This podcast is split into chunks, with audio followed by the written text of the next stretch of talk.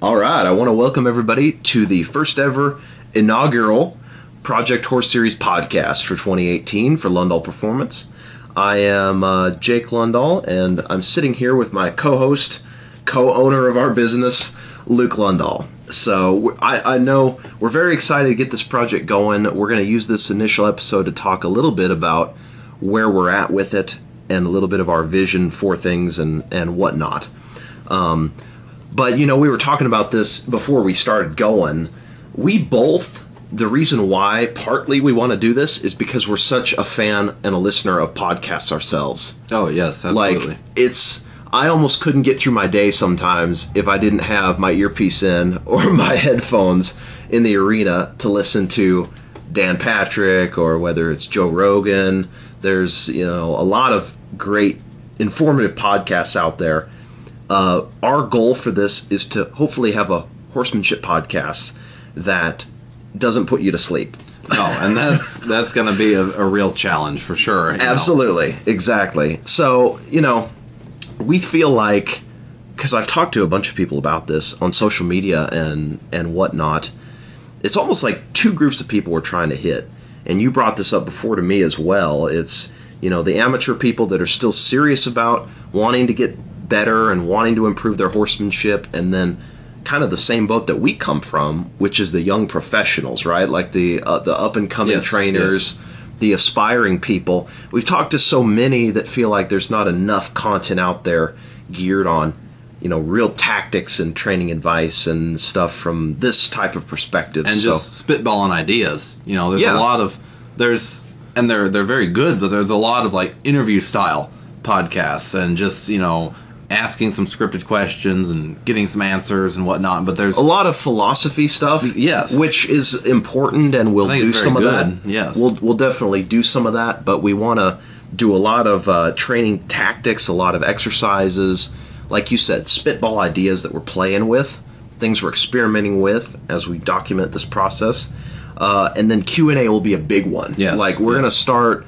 uh, taking questions off social media, and then it'll be interesting. I don't know if we're going to use Google Hangouts, maybe Periscope via Twitter or Facebook Live. I don't. I'm not worked out exactly how we're going to do this, but we really want to do live Q and A because nobody does it, and I think it would be a great way to bring a lot of value to people and be, keep things interesting because. Yes. Live Q&A kind of puts you on the spot. Like if you're answering questions and it's something that I really enjoyed and almost got off on uh, and so in the clinician side of things, as far as our career journey, you know, is when I would be able to talk to people uh, and answer questions and at clinics kind of be put on the spot like that, get to demonstrate various things. We both struggle with communication. Oh. As a general rule, we're introverted, but we've learned to almost embrace and enjoy that aspect right. of, of our career. So, that's another way we can kind of translate that into this format, hopefully in an interesting way that brings value. Yeah, we'll see. and it'll be forward. it'll be interesting to see where this goes forward. You know, this is kind of the the pilot, so to speak. You know, we're kind of discussing what the whole idea is and where we want to go with this, but really, it kind of comes down to we don't know where this is really going to go and how it's going to evolve. It kind of have to it's just in the process of doing it and getting feedback from you guys and we can kind of evolve this and streamline it into a really efficient and useful and entertaining podcast you know? But right now we're kind of in the infancy stages feeling it out. Which is funny because we're almost on parallel tracks. With our career we want to document the process and evolution going forward.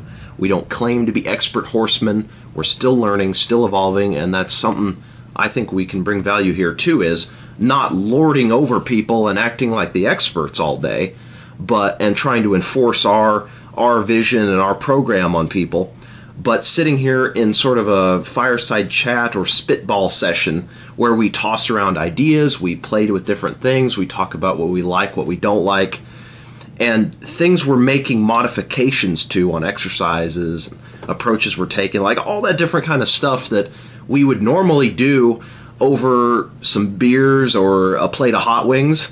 We want to kind of bring that dynamic feel to a podcast scenario. Right, so right. Um, uh, anyway, so I think that that'll be. It's great that we're doing that. Uh, we're talking about the, the training and the evolution of the actual horses themselves while documenting our own process going forward on like two parallel tracks almost. Exactly. And so this is a really nice convergence point. I hope that's what it becomes is sort of a convergence of those things that we can use going forward. I think there will be a lot of good insights we can offer. Time will tell where this goes, but we want to keep things casual and fun, but provide a lot of useful info too. Right, right. So, uh, to start this off with, I thought it would be nice to give a brief overview of the initial, the first two horses that we've got in the program coming right now. Uh, we are doing our project horse series, obviously. We have our performance horse ambitions and things on one side, and the project horses on another, which we want like your average type horses, more relatable type horses. In the case of these first two that we've got, these will be used for like youth showing and and things like that. Correct, For correct. uh, the owners, uh, is it Granddaughter. granddaughter? Yes, uh, who's going to be riding these horses primarily. Um, and we felt they were a good representation of the typical training type horses that we get on a regular basis. And there's different insights we can offer because they're two different horses with two different personalities. Uh, and we're kind of going to document the problems we encounter and also the successes we have with them going forward. But Luke, you're primarily riding both these horses, Luther and Tangle, at this point. Right. Um, and just to give people some context, we we're up here in Nebraska. Obviously, it's cold. Okay, we get. In fact, we're under a Arctic blast uh, currently after a couple days of a break. But in our area where we're at, you know, um, people being able to have an indoor facility that's really spacious, it's it's not a reality for most people. But we're lucky enough to where the owner of these horses has a smaller indoor arena Yep. Um, that it's a good space to work, but it's challenging in a way because you have to be creative with with playing with things and not getting stuck in a rut to where you're just boring the horse to death. Exactly. So, um, talk a little bit about uh, Luther to start off with, what you like about this horse and what you don't like um, so far, and kind of recap the you know the first couple days that you uh, came in contact with him. Sort of what you felt, what you did during those first few sessions to kind of feel him out, uh, and what you like and don't like about him as a horse. Well, Luther is a uh, three-year-old gelding. Um, he's uh, first thing you'll notice about him is he's got some size to him. He's He's a tall. tall. He's tall. he's a little taller than what than what I would prefer for sure. I have nothing wrong with a you know a little 14 hand, 14 2 horse. I mean that's just perfect for me. But this thing you almost need to get like one of those man lifts to get up into the stirrup. He's so damn Well, tall. you, you need one of those mounting blocks. That it's not a block; it's like a mounting staircase. Yes. to crawl up the much, entire side yeah. of him. Yeah, that's what it feels like. So, um, Somebody get the cherry picker. Yeah, exactly. um, but uh, so he's a three-year-old gelding, and he's had roughly a year previously of riding. Um, main, you know, really just getting a good foundation. That was his previous experience. He had a lot of groundwork done with him, and a lot of um, work under saddle with the the basics, the So, you, foundations type. Of would it be fair to say that he's got a really good, solid, like fundamental or foundation level of training, um, but he just hasn't had. He hasn't really moved out of that. Like he's he's had a really solid foundation, but he's not been exposed to anything at a higher level yet. Right, right. You know, I, I'd say that that's fair enough. Um, but uh, as far as his foundation, he's had a good foundation in the respect that you know he handles pressure really well. He knows not to, to panic his way out of the situation. He's when he was young and that mind was moldable like Play-Doh. He you know, and he was looking for the boundaries and what the rules are. He was shown um, when you know the basic concepts of when I pull, you give. When you're in a in a bind, don't fight your way out of it. Think your way out, of it. Those Yeah, necessary things he was taught as a young horse. So that has been very easy moving into more advanced training now um, because he's had that good foundation. He's he's had a ton of lateral flexion, a lot of you know flexing left and right, um, a lot of bending, uh, Mm-hmm.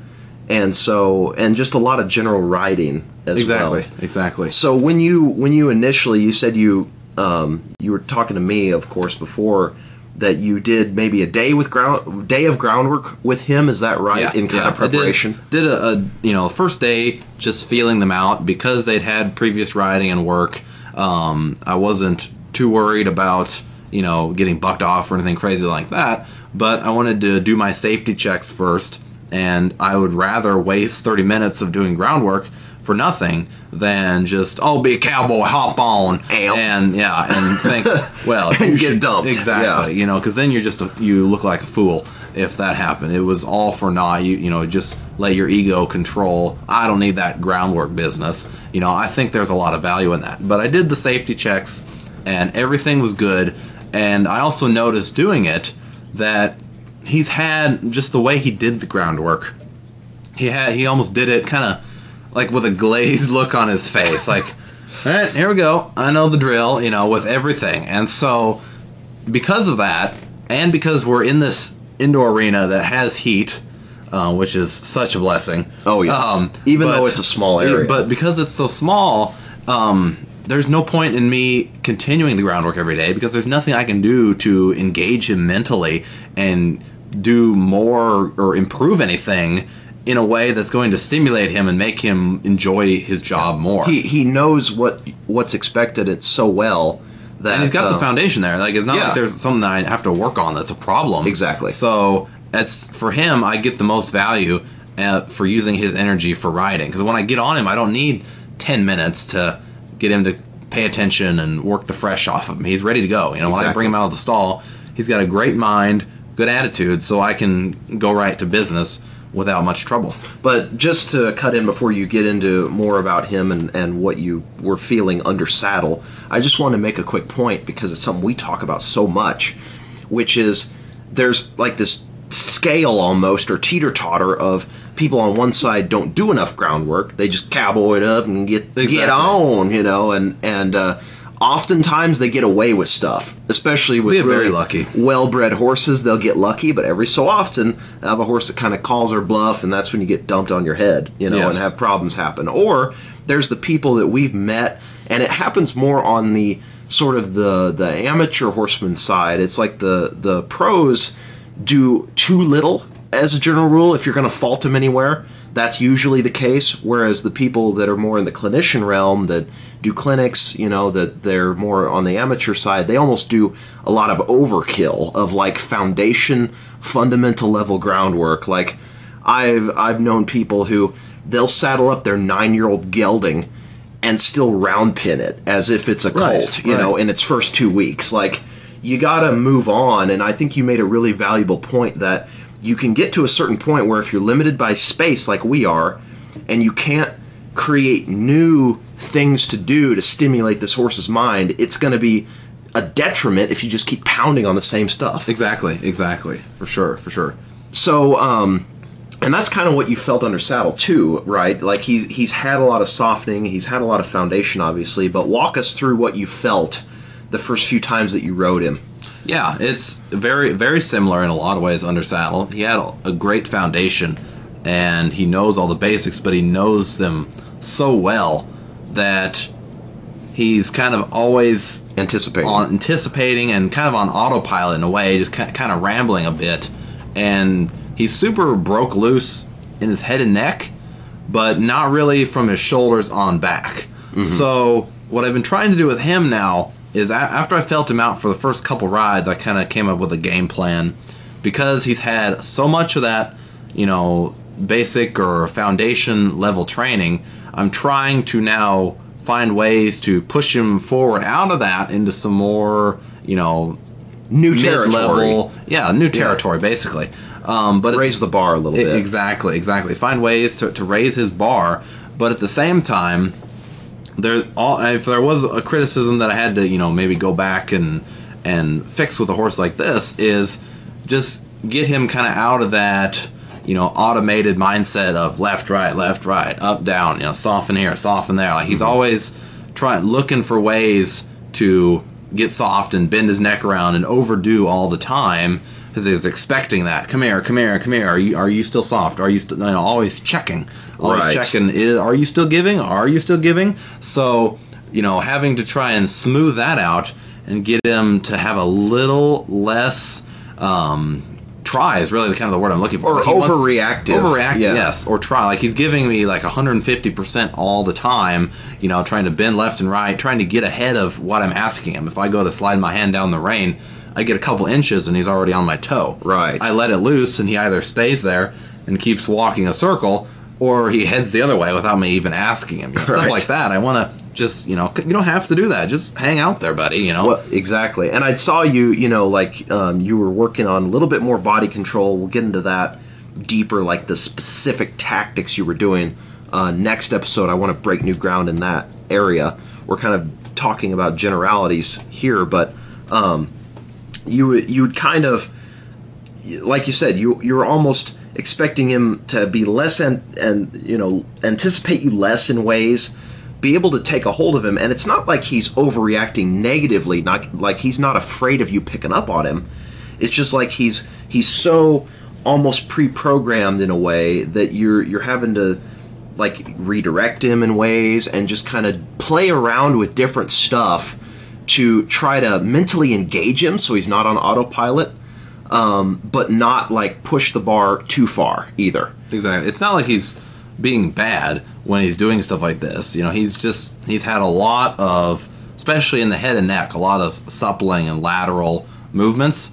So it's not like he's being bad. He's just he's trying to figure out the right answer for what he knows. So if I were to be aggressive and fault him for that, it would be a disaster. Exactly. But it's been about trying to get him to have a little less of that anticipation with everything that I'm about to do through his head and neck. It's like there's almost two two separate horses that I'm riding. I've got the head and neck, which is on one game plan of just chill out and just hang out there and don't be so overreactive. Mm-hmm. But at the same time, from the shoulders on back, I need that to get a little bit more reactive to my legs because he he understands how to move his head and neck around and get that really soft and I can pull it around in my toe no problem.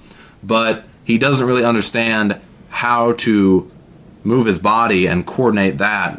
You know, it's almost like wherever his his head and neck are on one track, but his rear end from his shoulders on back is kind of hanging out there loose and lost in a way. Yeah, Does that make yeah. sense? Like you, you talked to me before, and we'd mentioned, you know, we discussed how he, in some context or based on what you're doing, he either doesn't know how to really come together as a complete package, drive up underneath himself, you know, drive up to the bridle and stay together and underneath you with his body, and then there's other times where you want to break those body parts loose, and he's just not sure. Where you're wanting him to go with certain things. Well, I, I, yes, I I would say you know a good indicator of that as well is you know if you asked me how he rode the first couple days, I would say that he was really stiff through his body, super super supple in his head and neck, but very clumsy, like walking and jogging around. Yeah. you know, um, trying to bend him around, like let's say to the right was is his worst way. And yes, he'd walk a circle with his nose on my toe, but he wouldn't really soften and bend that rib cage around my leg. And so when I try to move that rib cage and that hip off my leg, he would step around and just kind of like flop and flumble. It doesn't look as bad, like if you see it on the video, but it feels bad. Yeah. And he's like just stumbling around, and that's really just him not understanding How how, to carry to himself. carry himself in Yeah. a proficient manner. Yeah. You know, And- and I think that's the best way to put it is that they just when they're that way and they don't understand how to maneuver their body, they they just feel clumsy. Yeah. You know? Yeah. And so that's one of the biggest things is in the past week he's made a lot of improvements with that and I can notice a big, big change.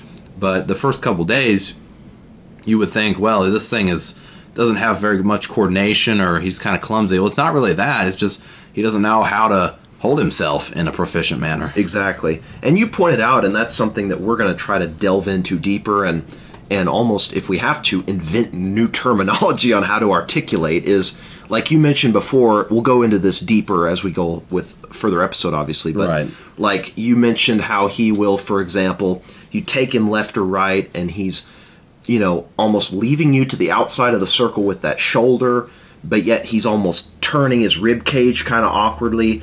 Now, if you watch that on video, and this is where training DVDs fall a little bit short, is if you watch that compared to when it feels good to the rider, there's not a lot of difference visually on video. Not a whole so lot. what we're asking people to do is is to kind of you know think about it in terms of of feel and what you're almost feeling as a rider. Like there's not blatant times often where you'll see him like he feels like he's twisting his rib cage awkwardly or he's being very stiff and on video it'll be very subtle or not even that apparent but we're talking about the feel Right. of what things and that's the difficult part like you know at least in my experience watching a lot of videos and you know even like attending somebody's clinic or something and watching that and hearing what they're talking about it's difficult to see what they're doing and then put it into practice and well you know this seems to be what i saw but really as you're doing exercises like this you have to like really be self-aware and go through like mental checks of you know trying to ask yourself well what am i really feeling here? Yes. and kind of go through a checkpoint through the horse's whole body and all right can i feel what the shoulder's doing right now? Can i Yeah. feel what the rib cage is doing? And you almost have to force yourself to think about each individual part of the horse's body and what you think it feels like to almost train yourself to learn this new feel. Yes. Like if you know train yourself to because it's it's we're, can't we're getting into like the, the stuff we always joke about like the this magical realm of of- uh, yes, you have to like- get you know through the to get to the outside of the horse you have to go through the inside all oh, that Oh, business you know yeah. we're getting into that which is dangerous and I don't want to sound like that well, well the the risk you run into is you have that to you basically what I'm trying to say is you have to like teach yourself to understand what you're feeling it's well not and that's know, that's the thing like you you have to be aware of that stuff and it's it's a process that you go through and and it's the trying to do that that is the that's the process to learn. Like you can't be shown on a video if you're just visually recreating what you see uh, and you're turning a you know you're not focusing on anything else you won't develop that sk- Yeah. that feel. Um, but the risk in talking about this stuff is that you sound super pretentious like i Yeah. I There's no there's no voodoo witch doctor witchcraft going on No. here. though. It's but you have you really just have to go out there, ride, try things. You try to create what you see and what you hear, and hopefully what we can do is maybe you know through just talking about this, kind of open up some sort of a, a window. Where you're like, huh, I've re- I've never thought about it that way, and you go out and ride your horse, and just try to analyze what the horse is doing in the moment Mm-hmm. and what, what rather than worry about if what you're feeling is right or wrong just go with that and see what result you get from that. Because really the only way you can learn that feel is really kind of through experiment and trial and error. Yeah, like with this with this horse, if if somebody more amateur was riding it, we would probably tell them, you know, do the bending exercise, but try to use your legs and your hands, you know, bridle him up obviously, but try to use your legs to pick him up and get him to drive up to the bridle and bring his hindquarters up underneath instead of having him just kind of trailing out behind you like a caboose, you know. Or I wish like something that I have that just came into my mind is is there was this buckskin horse I used to have, big sort of barrel chested thing. Right. And I remember watching DVDs on the bending exercise and lateral flexion and this and that. And I'm like, okay, so I go out and try to recreate that myself. And technically, visually, he was doing the exercise, but it always felt a bit awkward, like I was kind of always getting washed to the outside of his rib cage. He was always looking back at it now, it's very clear of what he was doing. He wasn't truly soft. He was always, you know, leaning his shoulder to the outside and he would almost rotate his ribs awkwardly and stiffly so that I was always off kilter a little bit. Mm-hmm. Like he was not being truly soft through the rib cage and but I just hadn't had anyone told me, no one told me to be aware of you know trying to feel that. I just figured, you know, he's going in a circle with his nose tipped. That's what it shows on the video. Like that's good enough. And you I think that that's a good point you just made. There is no one that art- you articulated that way better than me fumbling around trying to make a point. There is that no one had told you to be aware. Of Yes. that feeling. That was a big breakthrough for me. Is you know, yes, I had horses that would so- that I thought were softening their rib cage and walking a circle and being soft, but really they were just had their neck bent around and were just walking a circle, but not even softening a bit Mm-hmm. from their shoulders on back. And once someone told me to you know, mentally be aware of that, then you could the game. challenge yourself Yeah. to go like people cannot just gift you feel like they can't you know on facebook messenger like you can send money they can't like send you feel they can't put together a video that will get you the feel that you need to uh, to really know what we're talking about but if we can articulate it in some way and then get even one person out there to just try to be a it's it's the awareness it's a game of awareness. Yes, it's if you're aware that these things are in play, you can then challenge yourself Yes. to figure out what you're feeling. Exactly. And you can only learn through through the doing, through the trying of it. Exactly. So it's and and trainers fall into and we are trying to avoid this because I, I said before we're not trying to pass ourselves off as these master horsemen.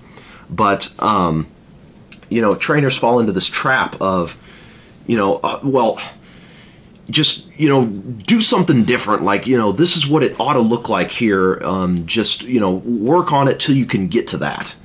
And i understand that it's difficult to put feel into terms that you know the the more amateur people can eat up and consume and understand. But at least if you can challenge people on the on an awareness level that these are concepts and things that are in play as they're working that they need to be thinking about they can go play with and experiment and try and feel out this stuff and learn it. Because whether you're riding at a really low level or like us you are lucky enough to get exposed to high level horses it's the same across the board. Like you don't come into that situation with that feel established. You No. just have to do it and learn as you go and you'll never be perfect at it but it's in the trying and in the striving that you'll make progress. It's you know the lack of awareness and not even considering that these things are in play that's where you are kind of stuck. That's where you find yourself stuck and and not able to interpret any of this. So um, hopefully as we go along you know uh, we want to keep this relatively short we're going to break down more training tactics in the next episode but very briefly with the time we have left I want you to contrast what you just said about Luther, and especially his mindset, with the mare Tango.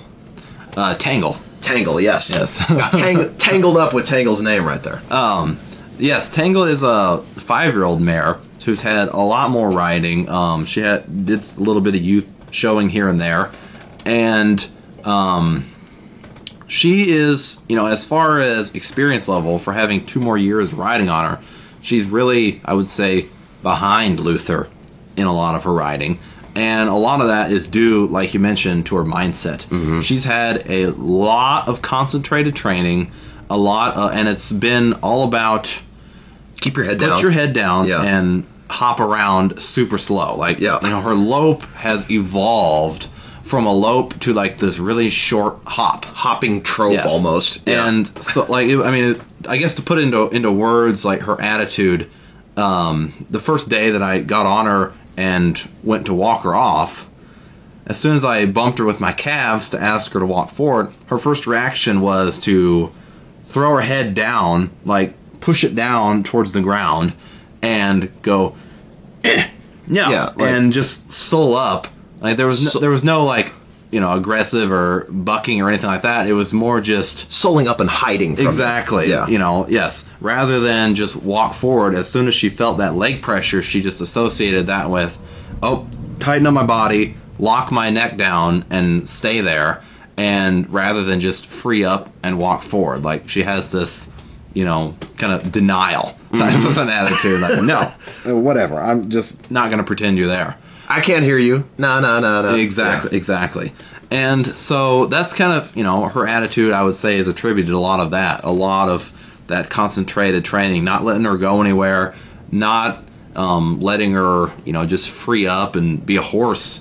And it's just been head down, lope super slow. And But part of that's her natural attitude too. Like she, part some a lot of that might have been in the training, but you can't discount that a lot of horses' personalities are kind of like that, kind of antisocial. and that's a big thing. That's Yeah. a big thing. Like, yes, there there there is a lot to be said about um, you know a program or a trainer or a horse that's been ridden so hard or so much that it just hates its job Mm-hmm. and has an attitude like this mare. You know, when I first started riding her the first couple days, you lope her off. And she's and she lays her ears back and she like looks back at your leg like all you know like a snake just you know with this mad look on her face. And she does it but she was very you know she wanted to let you know that she was She not don't approve, of this. yeah. exactly. And so there's a lot to be said about you know that being just a symptom of a cause and the cause is you know an aggressive trainer or you know drilling on the same things too much. But something that you know a lot of people don't talk about and it is just as much A factor. a factor Yeah. is and just as important is there are a lot of horses as well that have very low ceilings for what they put up with and low ambition. Low like ambition. They're, they're not willing to offer you a lot of effort Yes. and try hard for you. you know? Exactly. There's there are there's very much so some horses that get in that get into training and you know they may be the the horse that you know was bred at home and the family pet or whatever and then it gets two weeks into training and you uncover this demon that was hiding in there you know you, there's there's just some horses that are that way they have a very low ceiling for what they are willing to put in as far as work And you never really know until you start exposing that horse to exactly pressure. exactly Yep. um, and that's pressure. That's okay. That was another thing for this horse in particular is exposing her to pressure. So the foundation this horse had, I'm, I'm sure, played a, a big part in this as well because she it's a bit of a shaky foundation. She was tiptoed around a lot as a young horse. When she didn't know what the rules were, she was looking for someone to kind of set the parameters, looking for her to be kind of molded into what she would be in the future she everything was kind of tiptoed around and avoided and so this mare has no concept of handling pressure Of working through problems exactly and stiff spots exactly and whatnot. exactly Yes. and so her answer has always been fight her way out of a situation you know Mm-hmm. or at least if in if the fighting doesn't work at least you know responding the way the trainer wanted but with a very Sorry nasty attitude. attitude about doing it you know and so that's something that with her i've had to you know work on a lot is her game plan really is just get her freed up she does you know rather than hopping around all tight and pissed off just let her go somewhere and you know Travel, just hang out and let me let me ride you without this you know constant snarly look on your Yeah. face you And know? when and when you go to pick up or hand, you know, it's like when I go to pick up or handle you, I'm not looking for a fight right either. and that's you know really what i'm doing as far as like you know any body control or softening it has while it may look like i'm trying to you know work on body control and soften a rib cage well that's not what i'm doing. What i'm doing is trying to ingrain new habits of when i ask you to do this or when i ask you to do this or when you feel pressure that's really all this comes down to. Her program is find ways to show her not make her not tell her but this horse in particular show her that when i put pressure on you you don't need to overreact just just mm-hmm. think your way through the situation And so the game, would you say that this is a fair estimation? Is you're putting the horse in just enough of a bind that it gets her mentally activated and gets her juices flowing, but it's not such a bind that you create a huge fight. You're letting her get little wins as you go forward. Exactly. And like this horse, is it is it gonna be a you know reining horse that can slide to a stop and spin around plus one? Highly doubt it. Yes. You know, but um, but could she be a nice horse for uh, you know a youth showing or a 4-H? Probably, maybe. Could we'll ra- see. we could definitely We'll raise see. the bar from But where she's is at. there is, is there a point to me stopping her and spinning her? I think so because this is something for this horse, it's totally new training concept. Again, we're in a confined area. There's only so much that I can do with this horse. Again, with her as well, I'm not worrying about the groundwork because she has some fairly solid amount of groundwork there, and there's a lot more attitude that comes out on the ground than there is under saddle because she's had so much more groundwork than she's even had riding, which Yes. is, you know, so that kind of puts into perspective how much previously this horse has had done. Um, but um, But anyway, so you were saying that you know you the game plan with this horse anyway going forward. Just to boil it down, because I know we're kind of we're running out of time a little bit here, but the game plan going forward, we've got this horse. We're kind of you know because a lot of people would look at you turning that horse around a little bit, or like starting the basics of it, or doing you know, playing with other body control exercises, and they'd be like, "Well, what's the point of it?" And so you're making the point of that we're trying to create new mental territory for this horse, and Yes. trying Yes. to create new. And I want to hold you to that spot right there. Uh, do not forget that little tangent because that is you got me. I got off in this little rabbit hole and then totally lost my train of thought. So and then you were able to bring me back, which is commendable. I'm trying. but I'm throwing out a life preserver right E- now. Exactly, exactly, Exactly. And I'm I'm flailing around for this life preserver. But so, anyways, what you're just saying about you know why? What's the point of the turnaround and the stops? And so before I got lost in that rabbit hole, what I was trying to say is that this is new things that she hasn't been exposed to, so it keeps it more interesting. But at the same time, you know, the turnaround or asking her just to you know stop or more so plop. You know, because I wouldn't really call this Draw to a plop. just yet. exactly. We're creating new exercises here. But it's more so about finding new ways to put her in a situation that she is unfamiliar with and retrain her to think her way through it rather than just assume there's going to be a knockdown drag out fight. rather rather than just automatically overreacting to pressure or new things you're kind of creating the mental habit for her to just relax Yeah. let you Yeah. handle her a little bit and work through Yeah. things Like yes, and that was you know there's no with her right now there's you know there's no exercise plan. There's no set rules that I'm following right now. It's just trying to retrain her mental habits and her expectations. You know, she's expecting Absolutely. you know struggle and fight with everything with every new obstacle that's approached to her rather than thinking a way out of it you know she it's like her you know walking up to a a hurdle and rather than just you know seeing that she can just turn and walk a few steps around it and keep walking she assumes that I want her to jump over it every single time Right. and so it's like this mad fight to get her to finally jump over it and then continue on our merry way when I'm really just saying, hey, there's a hurdle there, but why don't we just walk around it and keep going on down the track? Mm-hmm. and it's a balance between you know trying to instill that new mindset but also not hide from problems either and that's where a little bit of, of feel comes in as a horseman is you put her in just enough of a bind to get her to challenge her a little bit but not make it so difficult or expect so much in the beginning that it's way more than she can handle Exactly, So, exactly. um, anyway and I think as well, you know, going back to not hiding from problems, that's another thing that she's a good horse for this project. Yes. is because you look at her, she's not aesthetically pleasing at all. No, that that no. those ears are back, that tail's moving, and you know it's so easy for someone to see the screenshot and just say, "Oh, look at that! He's just going after with his spurs and making this horse all mad and whatnot." No, It's his fault, This horse, yeah. this horse has had these problems, and this is a relatable horse. We've seen this time and time again. Yes. You know, when we used to go and and you know travel around and do clinics and stuff like that. yes And now that we're doing that again, we're going to see that a lot more. And it's a very much a problem that, you know, no one really addresses or sweep it under the rug or whatever. And we're trying to, you know, show this to you guys because this is a relatable scenario. yes absolutely it's something that Is this something I like?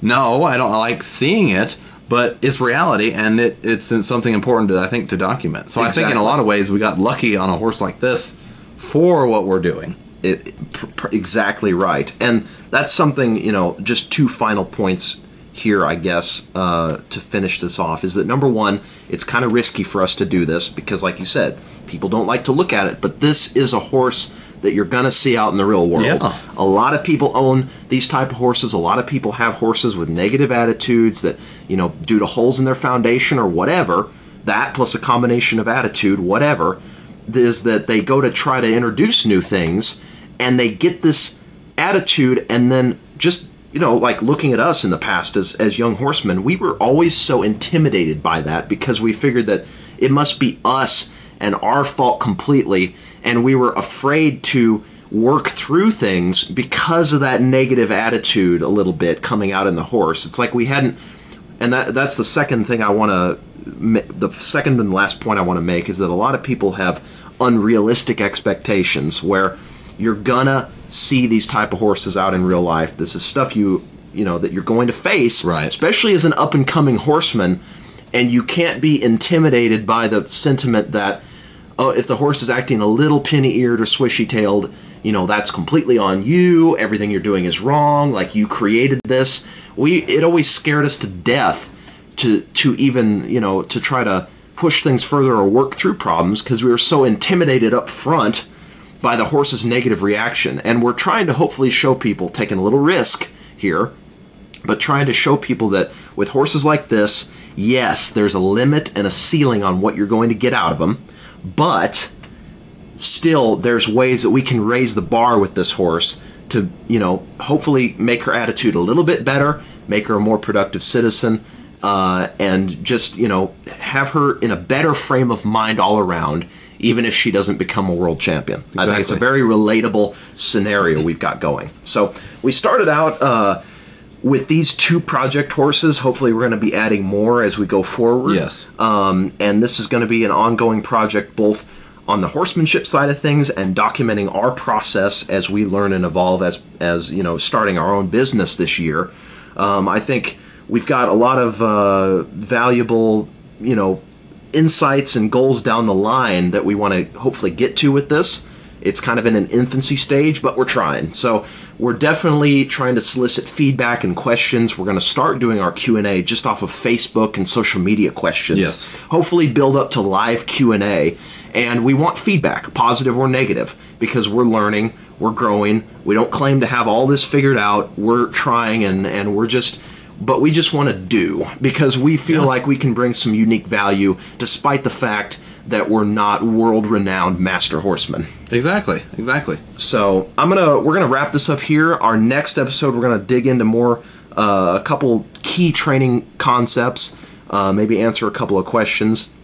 I hope this has been valuable, and I hope it kind of sets the tone going forward of what you guys that are listening. And we do thank you so much for listening. It means Yes, a lot. yes. Uh, hopefully, this kind of sets the tone of what you can expect going forward. So, without further ado, thank you for tuning in to the first episode of the Project Horse Series podcast 2018. I'm Jake Lundahl, here for my brother Luke as well. We thank you for listening. Signing off.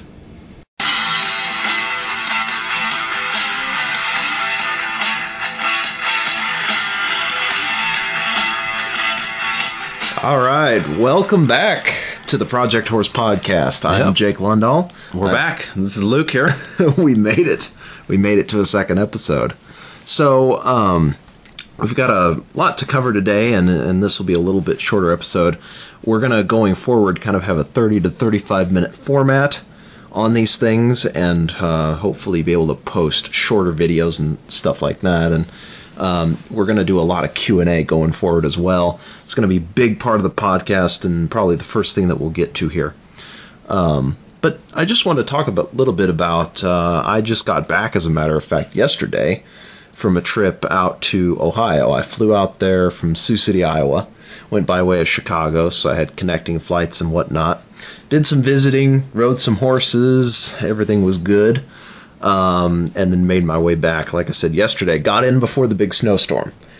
Um, it's really pouring down right now. Right now, really coming down heavy. It is definitely a bit of a flurry out there, I'd say, today. Yeah, big time blizzard, and uh, basically slamming the whole Midwest right now. I think Yes. it's going to keep snowing until like 5 p.m. tonight. I think so. But then in a couple days, it's going to warm up and it's all going to melt. And so then we'll be sloshing around for a couple days. Back in the mud.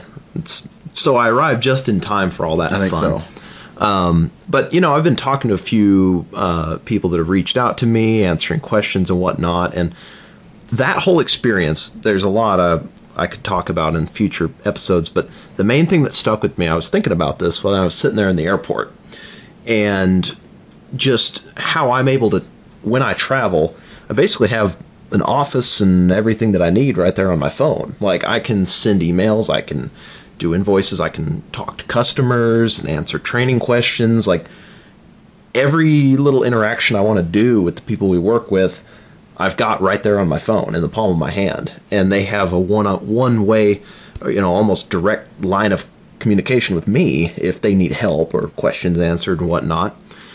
And then, you know, I'm somebody who I kind of know my limitations and where my talents are. Right. And they do not lie in like scheduling, a lot of math, a lot of figuring out itinerary and whatnot. I'm not the most organized person, but somehow, and this is how powerful technology's gotten, from my phone, I was able to look up flights to get out to Cleveland, which is was my final destination on the round trip. Um, I was able to set flights up, book them, figure out the connecting flights and all the details, and pay for everything. Check in, get my boarding passes, put them in my Apple Wallet on my phone, and then did my traveling while also working on stuff for our business. Mm-hmm. And then I come back and I see comments and things from people who are like, you know, I'd love to work with you guys. I wish you were based closer to me. Obviously, being in Nebraska, it's not the most strongest area for the horse industry. No, no, but yeah, you're right. Like we hear a lot, like, oh shoot, well, just today I got a couple messages where you know, um, you know, listen to the last podcast and you know, um, enjoyed the videos, looking forward to the training horse series, stuff like that. And too bad I don't live closer to you guys, or too bad you're not down here in Texas, or whatever. you hear that a lot. It, you hear that a lot, and it's like, you know, on, on one hand, I get that, that people want trainers who are in their local area, but technology and the ease of travel has made it so convenient now to where somebody like my, like me can coordinate cross country trips to go work with people and their horses with ease. And I, you know, that round trip cost me like a few hundred dollars, mm-hmm. and it, it it lasted a week. And just how powerful technology is, and how again communicating with us, training advice, problem solving. People literally have us if if you're talking to us in one of the many ways to communicate, social media, what have you, on your phone, you literally have us in the palm of your hand. Well, that's you know the whole point of us doing this podcast and this video series as well is using the technology that's available and at hand to hopefully you know maybe bring some quality and some valuable information to a wide audience from you know around the world really not Yeah. just here in the states but every i mean anyone can access this at any time from anywhere and that's as That's we pretty go crazy. Oh yes, it's it's powerful. It's game changing, and not, I don't think enough people in the horse industry recognize how powerful that really is. And hopefully, as this project goes forward and we get more and more content out there, which we already have decided we will never put behind paywalls, we'll never charge for bullshit memberships and access fees and all that other stuff. We want to have a, a flood of quality, useful information out there for well, free. Uh, really, you know, all the the things that we've learned and whatnot. It's kind of, you know, um, and the people that took their time to help us and whatnot is kind of a way to to pay it forward. But it's very slippery slope of putting out, you know, information like this and making it easy to access. But a lot of times, you know, the uh, shortcoming of that is then the quality is very low, as in the very vague information that's kind of you know fits everything. It's a one size fit all type information and nothing really specific. No one really you know steps their foot down on a hard line and says, "Well, I'm telling you to do this and I'm telling you to do that." They, they kind of just keep everything vague, like, "Well, you might you know do this and that." Everything's kind of wishy washy, and you know we hope to be able to give at least the way we see it and you know everyone has their opinion. But we hope to give information that we are truly believe in and stand behind that is you know It's where the more- quality of everything right now is very low. You know i mean this as far as this um, you know speak this little speaker system we got and the video system it's all kind of low.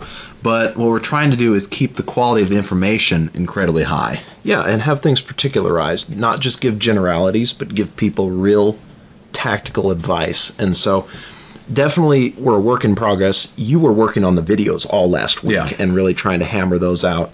Uh, they are in the works. Things are trickling out slowly. It's just that we're we're not only learning and building the horse aspect of what we're doing, we're figuring out the technology as well. But we're trying, we're striving, we're making progress. And hopefully, we'll be able to continue doing that. All right, let's get into our big uh, Q&A segment here for this podcast. The main thing I wanted to talk about, and we'll spend about 10 minutes on this, is we have seen a, a rash of posts on social media, especially like horse training related Facebook groups and forums, um, a bunch of people talking about how, in the context of groundwork on the ground, yielding the horse's forequarters, being able to push their head, neck, and shoulder away, basically make the horse pivot away from you, and yield their front end and move it out of your way. Right. We've seen a bunch of questions and and problem stuff on that, and a bunch of people uploading videos of themselves trying to do it, and over and over again like there was like three or four videos that we saw that they were having the same basic underlying issues and the problems they were having were exactly the same but the advice they were getting was lacking i think you know they were getting some good advice but it didn't really hit the nail on the head as far as what they Right. really needed to be focused on Well, I thought there was a lot of good advice being given for sure, but there, I thought just you know me personally watching it, I thought there was one aspect that no one really addressed that I thought was a very important and that was basically these people were yielding the horse's forequarters and trying to push that front end away from him and make the horse pivot but they were ending up out of position. What you want to do in that exercise is basically keep your body up in line with the horse's eye up up by their head essentially and you want to stay there as the horse pivots around you walk forward and continue driving them around but the a lot of these people were ending up kind of washed back by the shoulder and you know out of position to where they were completely ineffective and the horse was just walking out of the turn and whatnot right. and most of all the horse was rather than having energy and actually moving their feet having energy in the feet they were just turning their head and neck away and leaving those people back by the shoulder you know unsure of where to be or what to do. Yes, and the really like when we watched that, we knew immediately that we had to use this on the podcast because both of us, before we actually went out and got outside help and extra knowledge and stuff like that, you know, we read a lot of the books and watched DVDs and stuff like that, and we'd go out and try it with our own horses, like you know everybody does, and we were always ending up out of position, always Yes. back there by the shoulder, and so I mean, you could say medically diagnosed as chronically out of position. And so this really hit home seeing these videos and you know a lot of the advice they were getting was a lot of the advice that we saw in the books and the videos. Yes, people criticizing them for being out of position Right. and not getting to the root of the issue, which is the fact that the horse is being lazy and not moving their feet. He's not connecting the cue upstairs, up by his face. He's not connecting your hand driving him away with put energy in the feet. Those aren't connecting together. Right, yeah. I mean, break down the exercise to what it is intended, and it is simple as you're trying to teach the horse when you apply pressure at his eye, he immediately connects that with move his feet. Exactly. And Not turn his head and neck away, not turn, you know, not turn and look away from you.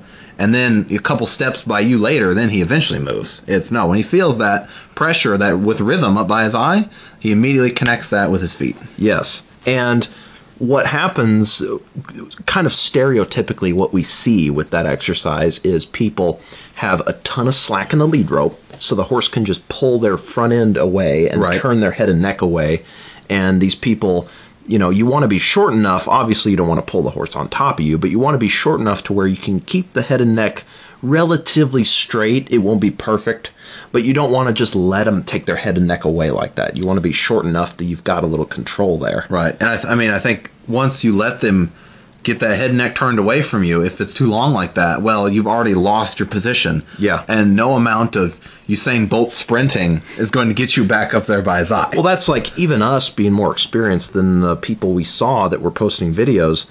It, you know, it doesn't matter how experienced you are. You're not like even for us, it'd be difficult to run and stay in position. like Yeah. once the horse does that, when they're turning away from you and and curving themselves away like that, like a banana.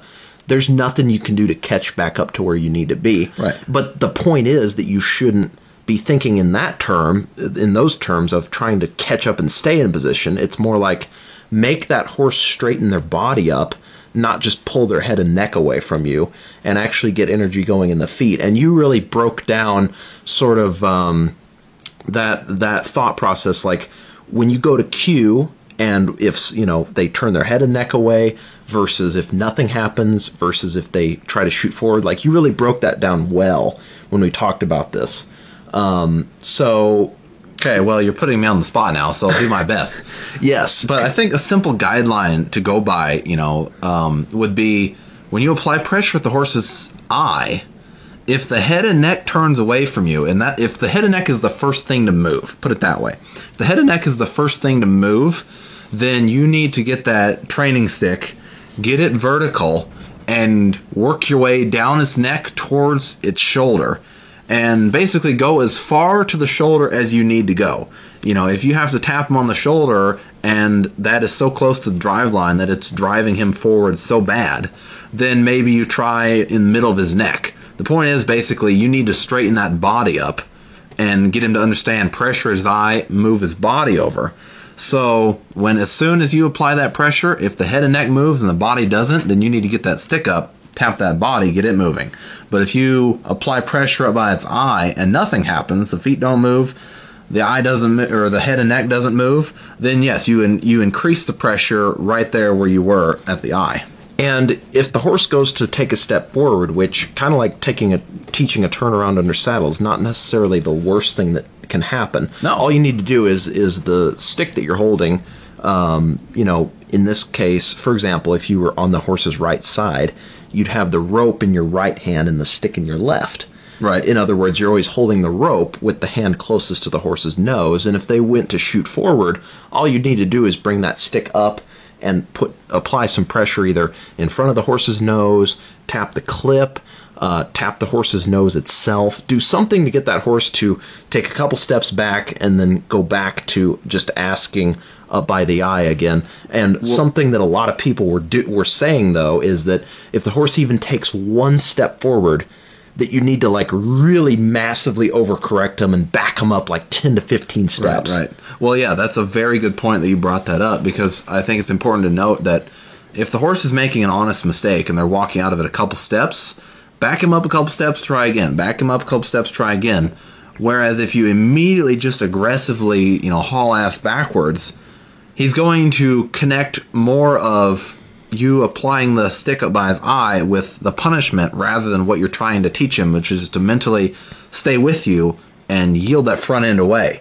So if you immediately just straight out of the gate go jerking on him and running him backwards, you're just setting the tone now, and he's going to be worrying about, oh no, is she going to get after me? He's going to be Yeah. worried about that Like- rather than the actual turn. like any pressure up by their eye when you do go to actually He's ask them to step over. backwards. Yes, and we've we've dealt with that problem a lot of horses trying to suck back out from under your pressure and haul ass backward rather than simply like stepping forward isn't the end of the world. You just got to redirect that energy and set the exercise up again. Yeah, and if he's belligerently running forward or through your through your um, stick and you know into your space, yes, you have to do that. But for most horses they're just making an honest mistake, that is too much pressure to go right off the bat. Because when you first start teaching the exercise, they don't have it in their mind of where exactly their feet No. need to go. They're kind of looking for direction. They haven't sort of, you know, gotten the exercise yet. It's Yes. not ingrained. Just like, you know, making that turnaround under saddle. Right, And that's yes, and that's one last quick point I'd like to make about it too. Is it's so similar to the turnaround under saddle in the ways of getting that body straight, put them in the position that they need to be in, but also if he walks out of it, that turn on the ground when you apply that pressure closer to that drive line, not a bad thing. It's almost like a turnaround under saddle. If he walks out of that turn, it's actually a good thing because it's just exposed a problem that when you apply pressure, whether it's on his back with your leg or on the ground with your stick by his shoulder, when you apply that pressure, he just leaves it because he's not mentally with you and he's not mentally dialed into that maneuver. So really, that's just exposing a hole that you can go back and fix. Because when you, if the horse is doing the exercise right, if you tap him there on the shoulder or on the neck with that stick, he will immediately associate that with straightening his body up and and continuing that turn. Yes, that's a huge point, and I guess probably a good place to wrap it up Yeah. on is that, and this is, translates both on the ground and under saddle as well, moving that shoulder over, is that if you've taught this consistently enough and practiced it consistently enough to where you start off small, you get one, then two steps consistently, build from there. Um, if that horse understands where he needs to put his feet and he understands that maneuver and what's expected and what's coming, then you don't have to be so picky and precise about where you're applying that pressure. You still Right. want to make the correct cue, but your the horse's reaction then becomes that when you increase pressure, they already know what track they need to be on and they simply take up ground faster rather than you apply more pressure and they just leave because they don't really understand Right. what their job is. They're not dialed in, as you said. And so I was actually, when I was working in Ohio, I was explaining that uh, to another person, and it was in the context of a turnaround under saddle where you want the horse so dialed in on where their feet need to go that only then do they have the confidence that when you start adding pressure and asking for speed that you don't just lose everything. You've got you've got to get them confident on the track they need to be on first get that dialed in then you can add more steps and increase speed. All right, now let's get into the kind of the main body of the podcast and the, the big subject that we wanted to really break down and discuss. And, uh, you know, we'll take about 15 minutes, maybe a little bit longer. But we've been talking a lot lately and kind of dropping hints about our ideas on hindquarter control. And I'm going to let you elaborate more on this because it has more to do with the horses that you're riding right now for the Project Horse series. But it is such a fundamental core of our sort of emerging philosophy and and the ideas that we're trying and Right. everything else in our program it's an integral part sort of our ideas centered around hindquarter control. And I'll kind of preface this with something I put on Instagram that I think encapsulates our point of view. And then uh-huh. because you're working these two project horses right now I'll let you expand on this. But basically you know there's different theories that both of us have been exposed to working with and for different people on hindquarter control and especially how much is appropriate to teach when like how much is appropriate to teach young horses how much hip control do you want to get on them Right. and so, you know, some trainers we've been exposed to, they want like the bare minimum, almost none at all. Like it's not desirable for some people to have like any hindquarter control whatsoever almost. You know, they don't want the hips disengaged, they don't want you working on pushing the hip up. You know, they don't even want uh, to start two tracking or side passing, anything to do with leg yielding other than go forward and work on guiding exercises for the majority of that horse's two year old year. Um, to not do any hip control stuff really until they're three. And then other people, they start moving the hip around day one, they get the hindquarters disengaged, they're getting them really broke loose but then we've also seen the tendency in some of those programs to then not you know want to want to maintain forward motion um, you kind of lose focus on where the what the rest of the horse's body is doing and how they're Right. carrying they themselves stuck in a track in a way. Yes, and you know, you get the hindquarters really broke loose and isolated, and you don't maintain everything else, and so that creates some bad habits you have to deal with later. So, we're big believers in trying more of a balance between the two extremes, where we're all about establishing hip control from day one with a horse, but also being mindful of what they're doing with the rest of their body, how they're carrying themselves, maintaining impulsion. And that's a tough balance to find. It is, and that's why it's. I can see why people want to separate the two and only do one or the other, especially when they're trying to train assistants or or help, you know, or just I- anybody in like a clinic scenario. It's tough to grasp the balance because it takes a little bit of feel, and each horse is different. And so it's a difficult learning curve as a horseman to really understand what a horse needs in that particular scenario. Um, but our theory overall is that it's something that young horses especially need a lot of exposure to. Hip control, being taken a hold of, being, you know, having to carry themselves uh, in a way that, um, you know, just like maintaining body control. I don't know exactly how best to term it, but it's it it's like the general idea of I can take a hold of you, I can move your hips around, I can move your rib cage here, I can soften you up, and having the horse accept that and be used to it and not be nervous about it or have, you know, basically be looking for a fight. Just being relaxed about being taken a hold of, having their body parts moved around, etc. And in our experience, oftentimes what happens is you, you if you don't build their confidence like that, um, then you run into problems down the road because then you you need all that on you know if they're going to be a futurity horse you need that in their three year old year And we've seen a lot of people wait and wait and wait until the horse turns three, and then all of a sudden the rules and the expectations change majorly, mm-hmm. and it leads to a lot of fights where, you know, it's a lot more work to get that on a horse in the beginning, and you have to know what you're doing, but it over the long term because it builds that horse's confidence in the early stages and sets the tone for their career, it almost makes your job easier as you go forward. Exactly, exactly. I mean, it's you know, um, it's quite fitting that this came up for this podcast because uh, just yesterday I was on the phone with a good friend friend of mine who rides down in Texas, and uh, he was he goes to a lot of you know uh, shows in the area and schools his horses and stuff like that, and so he'll be he's exposed to some other other trainers um, in that kind of area that he's in, and you know they'll be watching him ride. And a lot of his warm up, he does a lot of isolating that hip um, on this one particular horse. And he was telling me that um, he had a couple people that noticed what he was doing and they were like commenting that you know they liked what they saw and the horse looked really broke but they also said it was kind of advice to him as a younger trainer like now make sure that uh, you know that you're careful with how much you do of that because you don't want to teach these horses something that you won't use in the show pen and I thought that was a very like eye-opening quote. You know, I mean, yes, because you're never going to unless you have like a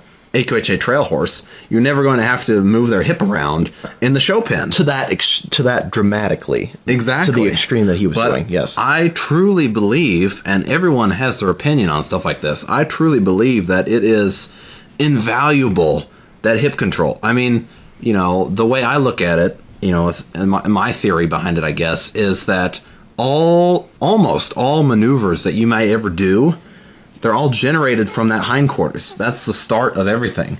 And if you have that controlled and you've taught that horse from a young age, this is we're gonna sound like a broken record with this point. Yes. But a young horse, their when you're starting them, their mind is like Play-Doh, and not only do they not know what the rules are yet, but they're looking for you to set the rules, show them where the lines are, just like a just like a little kid. You know, they're looking to you for direction. Okay, if I do this, is that right? If I do this, is that right?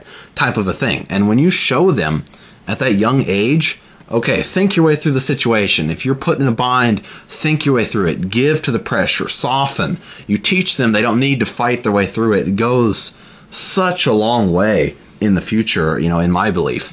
And I think that the hindquarters is probably one of the most important ones because not only does it set them up for everything else you're going to do, but it's one of the, you know, earliest and easiest ways to start teaching them just that theory of when I handle pressure, you don't need to fight your way through pressure. And I think that's such a big thing with horses moving forward. You see it all the time with horses that you you know people grab the bridle and they're they're going to collect the horse up at the lope.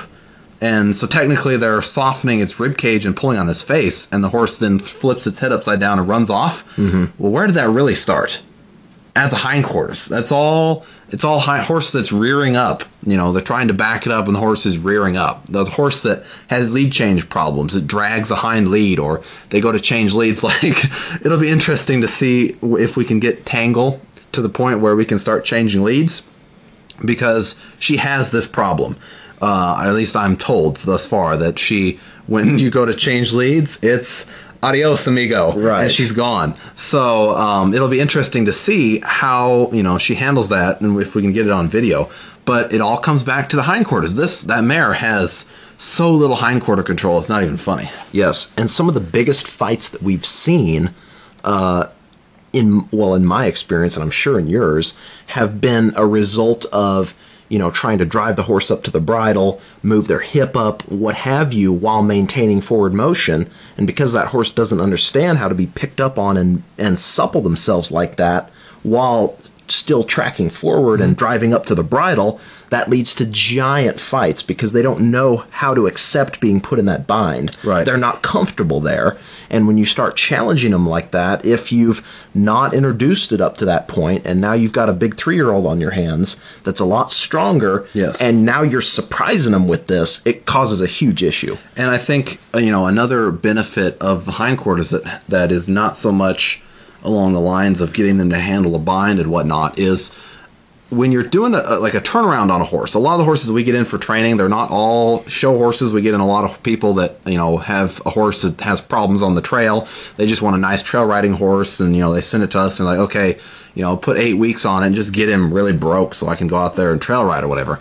And all those horses we teach them to turn around, and we do that because it really if you can spin a horse around, you're really redirecting their feet in an extreme way. And you know, some of them that we get aren't maybe the most talented, and so they're not going to turn around great.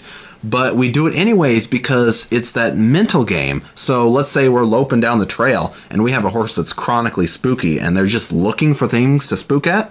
That turnaround is a great thing to use when they spook at something and you can redirect that feet in that extreme of a fashion. It's a it's amazing what it does to these horses' minds um, when you can teach them that turnaround and get that control with their feet, redirecting it that way, well, if you don't have a horse that can turn around, the hindquarters almost gets to that point too. It's one of those exercises that that works almost as not quite as good as the turnaround, but when you don't have that button yet, it is a valuable ally. It's amazing how if you can teach one to really soften that hip round and like a disengage, it's amazing what it does for them mentally. Yes, it's it's kind of like I, I don't even want to describe it as an e-brake, but it's like a a take control button. Like it Yeah, just exactly. It, it's like a shortcut directly to their mind and the engine of everything that's going on. Yes. and it's like you can immediately.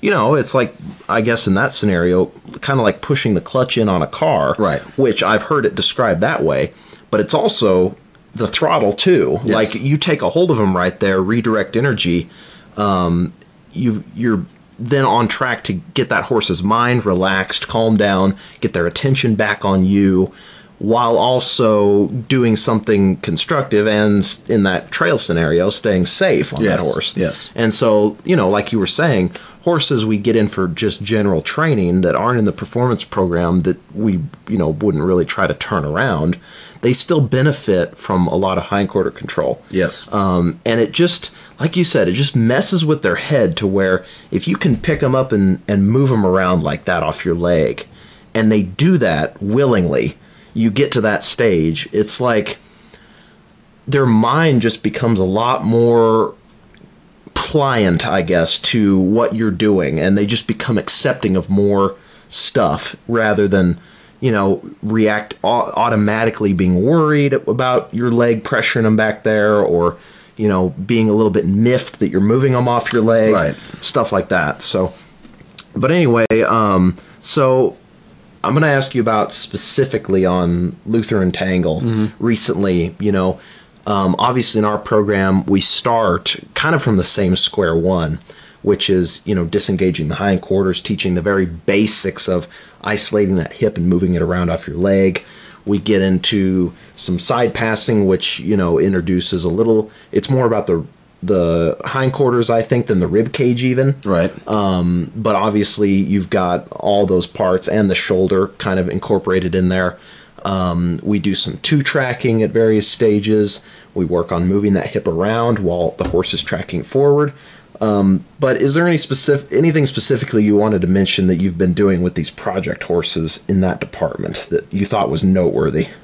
Well, Tangle, not so much right now, and you know we'll you know go in depth with that for sure, like in the in the video, but you know for here as well. Um, her, I've tested it out to see what I've got in that department because of you know the horror stories that I've heard. Right. but And the attitude. Yes, but right now I'm not even worrying about that. Um, that's the last thing on my mind with her. Um, it all with her is just about teaching her to begin to start handling pressure and reprogram her way of thinking, which is, you know, brace for a fight in every department. Right. So that's the last thing on my mind right now is any sort of body control. Uh, Luther, yes, I am. Uh, I'm working a lot with, you know, or starting to work a lot more with body control with him. Um, the big thing with him is really getting him kind of lined out with his head and neck and not so over anticipatory. But then now that I'm taking a little less bend in his head and neck and asking him, you know, even at the jog, just to go in, in circles, but kind of bigger circles with not so much bend, he not quite sure where to put himself and how to travel because it's almost like a new thing for him. It's it's totally different than having his head bent all the way around. So now I'm having to teach him how to move his body with his head at you know like a 30 45 degree angle bent rather than all the way around at like 90 so i've been doing a lot of um, really with him though not so much you know disengaging like in a 360 or something but with him on the circle he's always unsure of where to go and so his hip will be the inside of the circle and then to the outside and his shoulder will be the inside and then to the outside. So with him really it's trying to get him to move off my inside leg, almost move that hip to the outside of the circle because he wants to kind of track around kind of cockeyed with his shoulder to the outside of the circle. His rib cage is like on a 45 on the circle and his hip is to the inside.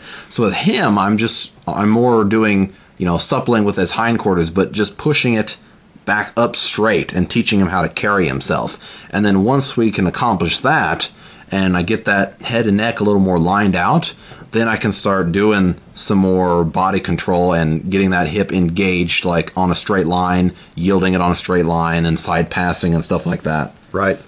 And, um, you know, obviously we want to keep the podcast relatively short. We want to go, we don't want to go too off, yes. you know, into an hour long diatribe, but this we're going to sound going forward like a broken record on this because so many things in our program come back to having a lot of hip control on our horses. And, and that's a good here. Uh, sorry to interject. Just one other last point for Luther and Tangle.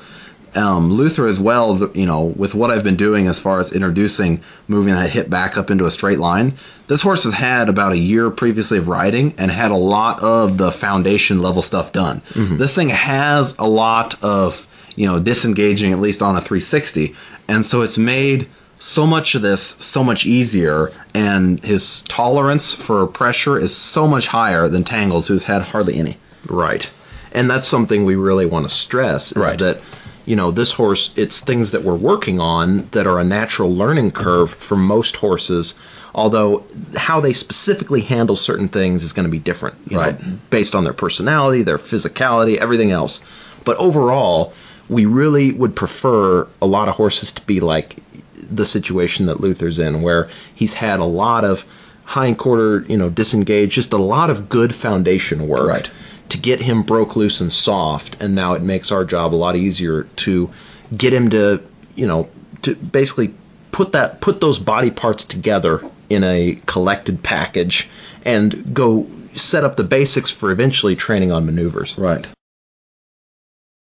All right, so I just want to segue into one little mini segment to kind of set something up that's going to be, I think, a, th- a through thread. Uh, I've heard that term used before. Uh, a, kind of a thread going forward. This hindquarter thing is big for us, but also a, a real strong tangent along those same lines is where hindquarter control plays into teaching a horse to turn around. And, you know, there's different schools of thought on it. Some people say, you know, disengage the hindquarters, bring the front end through. Other people say, you know, kind of drive the horse forward, kind of spiral him down in there, but then you've got to maintain that hip and prevent it from just kind of, you know, prevent that hip from just being lost to the outside. And so, in our experience, though, different horses require different things. Some of them actually really benefit, especially kind of the stiffer, bigger bodied, kind of duller, lazier horses, a lot of which have a tendency to that hip always is kind of stuck to the inside and it's kind of always in their way. And where they benefit from you know sort of really moving that hindquarters out of the way versus horses that lose it to the outside that need to understand how to drive that hip um, up underneath themselves stay more balanced and not just kind of you know coke bottle spin around and lose the hip. So it's something we want to elaborate on going forward but again, we're going to sound like a broken record on this hip control thing because it is so important to us. At least we believe in our program and a lot of the things that we're trying revolve around that. Absolutely. So we're very interested to hear other people's thoughts on this because like I said, there's so many different schools of thought out there. And what works for one horse, you can't necessarily just copy and paste to the next one. It takes a little bit of finesse and there's some gray areas. So that would make for a good discussion um, you know, in the comments, I guess. What is your thoughts on that, and and is there anything specifically you'd like us to relate on as far as how hindquarter control relates to different exercises, like what we look for in a side pass, what we look for in the turnaround, like I just mentioned? how that plays into changing leads. You know, mention different things that even though our project horses aren't yet to the level where we're working on those things specifically, Right. that we can address and answer questions about. So that'd make for a good uh, going forward Q and A, a common theme there in the other stuff that we're going to be addressing is questions concerning those things and how they pertain to hindquarter control. Yep. All right, well, I think we've covered some good ground. Obviously, we've got a long way to go. We've got like a tsunami of content that's just waiting to for us to take the bridle off and get going with this. And unfortunately, it you know our distribution channels aren't really wide and and up and humming yet, so we struggle to get this stuff out there. And we appreciate those of you who've followed us ever since we made this jump to start our own operation. We appreciate every comment, every like, every share, every interaction we get with Yes. you guys, every listen, even even if it's just one person listening to this podcast and they liked it, um, that is all that we need Yes. to know that somebody got value out of it. there's tons of it there's tons of opinions out there in the horse industry and so if you know at least if one thing we said maybe one person that turned a light bulb on for them then that was a success It- you know yeah. and we really appreciate the feedback because that's going to help us make this better you know we're we're new in this type of thing and so we got a lot of feedback from the last podcast and you know we really you know encourage you guys to let us know if if what you liked what you didn't like you know whatever we love the feedback because it's going to help us shape where this goes in the future Absolutely. So, with that, we're going to kind of sign off here on this episode. Obviously, a lot more to come, but we appreciate you guys that are listening and interacting with us on social media. It's awesome. Um, to borrow a phrase from somebody else, your comments, your interactions, your likes are our oxygen. It's what really gets us driven to do this and makes it enjoyable. But at the end of the day, it's not about the numbers. It's just about knowing that somebody is potentially getting value from what we're doing and and hopefully we can continue getting better at delivering value going forward. right well you're going to need some of that oxygen because i think there's some snow shoveling in your future Oh, yes. Yes. Well, we better get outside and do that. Alrighty. All right. This is Jake Lundahl, Luke Lundahl as well, signing off.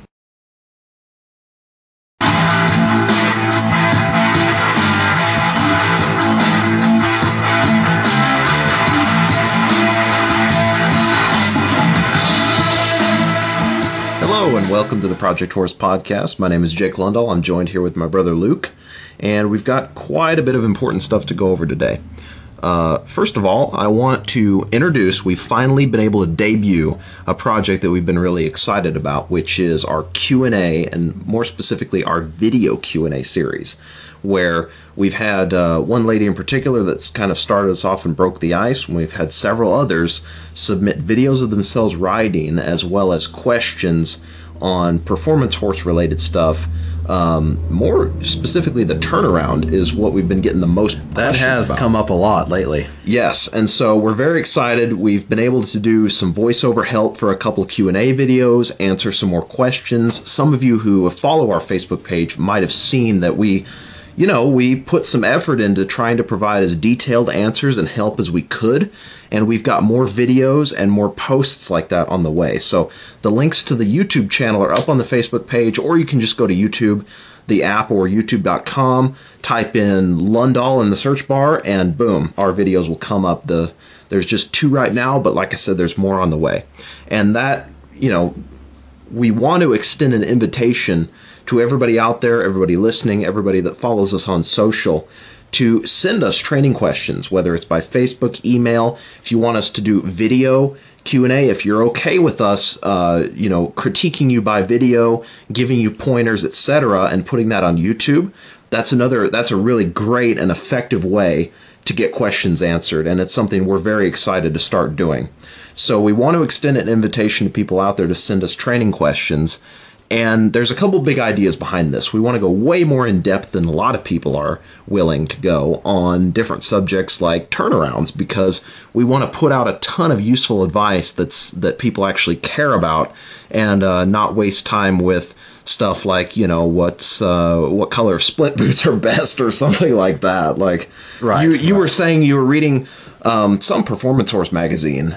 And yes well yeah it, it's um you know, it kind of caught me. It very really touched a note for me personally because I remember um, getting this one magazine um, that was I don't remember what exactly it was called, but it was had to do with performance horses solely.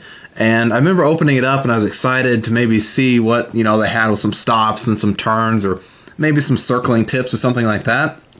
And I open it up and the fir- like the title article of this magazine is on how this guy likes the people he hires, how he likes them to release and catch horses in their stalls, how he likes them to bridle and unbridle the horse.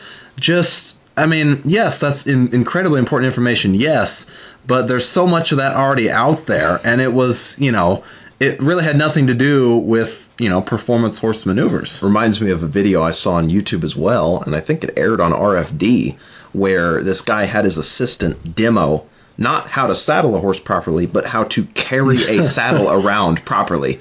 Like, okay, that might be important to know in a certain context, but come on, people want tips on circling, turnaround, stopping, like hardcore tactical stuff. And so we're willing to try to, as we build this project, take the time to pour out as much help and as much advice and information as we can.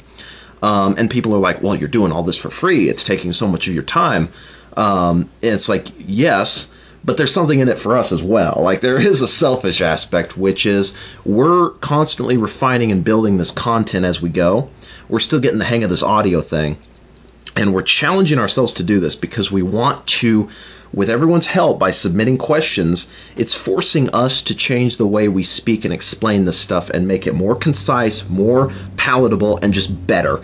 It's forcing us to come up with more clear, concise language patterns because the way we talk naturally in person, face to face, is very casual. We tend to explain things in a very roundabout way, uh, which works good in person uh, we can explain things well face to face, but doing the audio only, it's a whole new ballgame. Yes, So yes. We're trying to up our game, make that better. So for those of you out there listening, please, please, please take advantage of this opportunity because almost no one in the industry actually does this and pours this much time into Q and A for free. Um, and like I said, you'll be helping us with our ongoing broadcast training as well. Right, we're getting just as much out of this, really, you know, as you guys are, and hopefully, you know, these Q and A videos, you know, we want to do our absolute best to give you the advice that we see and the changes or tactics we might use.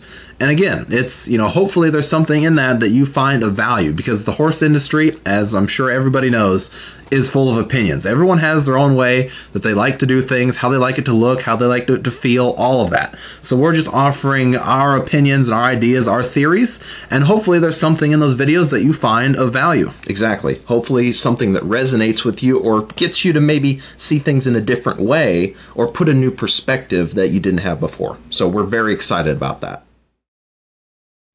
All right, now let's get into one of the big subjects we wanted to talk about. And this was the one thing, like I mentioned before, it's come up so much in Q&A recently and we've been doing a lot of talking about this. So we might as well recap and summarize a lot of the tips we've given by video and also written form on turnarounds. And I'll kind of let you handle the bulk of this, Luke, because you've been doing the most the bulk of the video Q&A so far.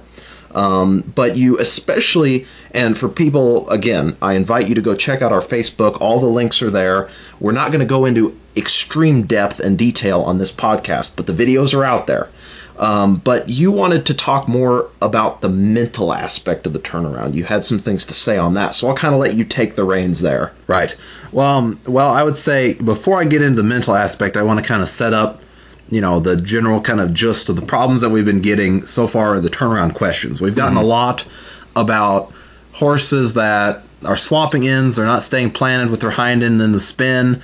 Um, they are not. Um, they're not stepping around cleanly. They're really striding out and forward with especially their, their inside leg, and they're overall just having trouble with speed and uh, with cadence in the horse's feet. And one of the biggest things, you know, me personally that I learned when I when I got the privilege to go work for someone that strictly worked on just reining horses and getting to see that side of it was the way he approached the turn. The biggest thing I learned is was balance really for me, and it was setting the horse up in the most efficient way possible so that he can turn the most efficiently with the most precision. And doing that is to get him his rib cage and hindquarters up underneath of himself. A lot of the videos that were submitted to us that we used for the video Q&A and you'll see that if you go and watch them is horses that were turning and especially when the horse's hip is to the camera and their head is away, you can really see it there. And it's something that I, you know, for the longest time was not even remotely aware of. But just doing it and understanding that feel and having someone there to show me so I could physically see it, then the light bulb clicked. But you can see these horses as they're turning, their rib cage is hung way to the outside of that spin. And a lot of the problems that people having with a horse that's swapping ends or or all their weights on their front end or they're reaching out instead of back and around it all comes down to the horse is way out of balance because his rib cage is hanging so far to the side. And if they could get him to straighten that up bring that rib cage up underneath of him it would put him in a more you know like almost like you know if you were playing football the coach would say get in an athletic position. That's what it comes down to. You need that rib cage up underneath of him. So it puts him in an athletic position and allow him to turn with some efficiency. Does that make Exactly. But the mental aspect was something that I found to be the most important in the turnaround. The body is nice. The body is incredibly important. You have to have him balanced up underneath of himself to make the whole turn work. But his mind is really where you get most of the you know the work done it's not so much about in the beginning i'd say on like a younger colt you have to work on the body and show him where to be show him how to step around but as they get a little bit older and as you look to refine it it honestly really comes down to getting him to turn and take responsibility for his body which is all in the mind and that's um, the horses that we saw i can't remember um, it was francis i believe was the q&a video number one Right. and uh, her horse, um, one of the pieces of advice I gave her was to work on the start of her turn a lot more because this horse, as he was stepping around, he would kind of bow his rib cage to the outside. So that was one of the problems, yes. But he would also kind of step to the side and a little bit forward as he stepped around. And that was really the horse mentally thinking out of the turn. Like he he he didn't really he wasn't committed to staying with her and in that turn. He would rather be walking out of it, but he knew well enough in the turn that he wasn't supposed to leave it. So physically, his body was still in the spin, yes, but mentally, he was like begging to walk out of it. He was just kind of doing it half-heartedly. Exactly. Yeah. And you, you know, you could see, and I, ma- I made a comment in the video as well that she was kind of pulling him into the turn and holding on to him throughout the turn. And I guarantee if she would have turned him loose and let him just spin, that he probably would have gotten really strung out, meaning he really would have shifted his weight to his front end or possibly even walked out of it. But he was kind of being held in there. And so he really didn't have to think about what he was doing. He was just kind of going through the motions, but he rather would have been elsewhere. So he mentally wasn't really with her, if that makes sense. Yeah. Um, like the biggest way I guess I can look at it as is, you know, like those um, what are they called? The merry-go-rounds that they have on the playgrounds that the kids hop on. and it's- carousel, yeah, yeah. that it spins around. Well, if you hop on that and you have another kid starts running around it and spinning it and they get it really fast eventually that momentum that's created will try and drag you off of the merry-go-round if you're sitting on it. And, and if mm-hmm. it goes too fast well eventually you'll just fly off. Well, it's kind of the same thing in that spin. The faster that horse goes that momentum is like pulling you as the rider and his body forward out of that spin. And you want to have him mentally, you know, some people say dialed in or mentally with you enough that as he feels those forces kind of pulling against him, he knows to kind of push back and fight against it and knows he needs to stay in that turn completely, which will go a long way in the adding more speed and that turn not falling apart. I can't stress enough just how important the mental aspect of the spin really is. Um, the start of the spin is another big one. Getting him to understand when you just don't even touch him with the reins, but just cue him with your outside leg behind the girth, and he knows to step almost back and into the turn rather than forward. Getting him to stay with you and basically wait for you to either tell him to stop or go or whatever. But it's all about getting him to mentally want to be in that turn. And honestly, the fix to it is it's a bit, I mean, it's time consuming, it requires consistency, but it's for the most part quite simple. I mean, really, the hardest part is letting it kind of go to pot in a way. You have to let him fail and kind of fall apart and expose that uh, that little hole there. Well, like you put it in a good, I thought it was a good uh, way you that you described it, which is you know the horse is kind of hanging that rib cage to the outside. He's off balance. He's not really trying to bring that shoulder through. He's not. He's just kind of half-heartedly stepping around, just going through the motions, but he's not really mentally dialed in. And so when you start putting pressure on him to hey, straighten that body up let's get that shoulder moved over. It's like it forces them to make a decision to where they can no longer hang around in limbo and it exposes their true psychology, which is they're begging to leave that turn. So you start correcting those body issues and then the horse just wants to leave. But at least you're forcing them to make a decision. Then you can effectively correct them. Exactly. Yeah, exactly. And that's the one thing that I really encourage with people to have horses that they can turn around is really get them good at turning on a loose rein and seeing what they've got. There's uh, a lady that, that you recently answered a question for who said her horse was really heavy on its front end and it would swap ends really bad. Right. And that's a lot of that is just a dead giveaway. You know, and again, there, there's some issues with the body. It's probably not moving a shoulder well enough. It's probably not real straight through his rib cage. But a lot of that is just the horse mentally wanting to leave the turn, and her probably as the rider holding him in place all the time. Well, that's such a, a common issue, especially with the cow horses who you know the the way that a lot of those trainers teach the turnaround is very different. They're completely terrified of having that horse too sucked back. So oftentimes they really overemphasize the fact that you need to have forward motion and drive that horse's shoulder through the turn. Right. And oftentimes if the horse hasn't learned that body control and balance that they need and how to actually use their hind end when you add speed they start swapping ends or they're just used to being held in position with the reins to where you always have to be in their face and then their real mental desire is to lean the, is to leave the turn and go out of it forward.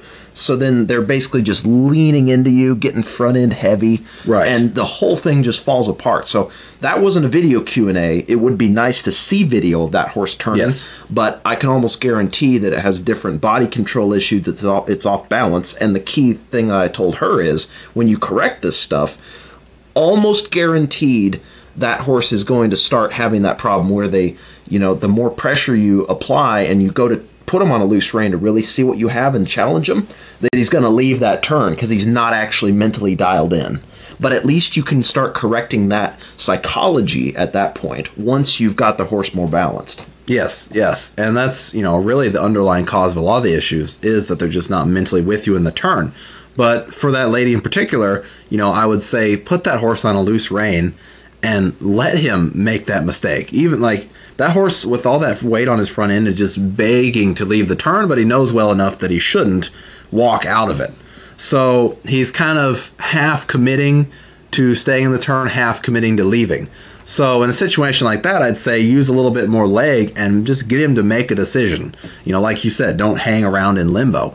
And then when he does leave, let him leave on a loose rein. Let him make that decision for himself bring him back a couple steps, start it again. Let him leave, bring him back a couple steps, start him again. Let him leave and repeat that and get him to understand that he is responsible for himself. I think that's probably the biggest thing as far as the mental side of the turn is it all comes down to you need to make the horse responsible for himself. That's yes. kind of what it comes down to. And so sometimes, yes, you need to fix the body, go in there and, you know, straighten things up, soften him up, whatever. But that only goes so far if you're always there, always telling him what to do. You have to make him think for himself. It's always an interesting phenomenon to see people with younger horses that have them turning really good, like as a two year old, especially early on, because the horse is talented. But they're you know, obviously the horse isn't really dialed in and knows the track they need to be on. So you're running all their body parts, you're keeping them in the turn, etc. But the key is, in order to get some finesse on that maneuver, you've got to move beyond a training psychology. You've got to start making the horse take more responsibility because too many people always are there kind of holding the horse together in that turn, never challenging him to take responsibility for himself, maintain his balance, and then you end up down the line with a horse with these bad habits. Yes, because he never learns how to take responsibility. He rather he learns that he doesn't need to take responsibility. And so then when you do try to change the program. It's a huge meltdown because it's something that's totally foreign to it. Absolutely. So, uh, just to recap that, there's way more detail that we've already put out on Facebook, and we've barely even dipped our toe into the kind of content we want to release on the Q&A. So go ahead and check that out. All right, let's get into our final little segment for this podcast where we kind of talk about an overview on our ideas about collection, our ideas, our theories. Um, and this is really going to dovetail when we start talking more about transitions and stuff, but it also relates to the turnaround, which we've discussed so much mm-hmm. already as well. Um, and just our idea of collection being more about teaching good mental patterns in a horse than getting a soft look and feel, which is important, absolutely, no doubt, but it's more about getting the horse mentally soft, teaching good thought patterns and behavior patterns on how the horse is handling pressure. Um, and that's come up so much in everything that we've discussed with these project horses. It's an absolute cornerstone of, of sort of our philosophy and training. And it's a difficult concept to explain, but, you know, um, like, for example, there's a lot of horsemen that talk about softening a horse's head and neck at the poll, and it's very subtle. It's not really for us about lowering the head and neck, getting the body in a certain position. That's all a byproduct of a mental component and a physical. And the physical element is the horse is softening. For example, if you're going around, like if you're loping a fast circle, the horse has got to be soft in the rib cage. They're driving their hindquarters up to the bridle. They're soft. They're staying in frame.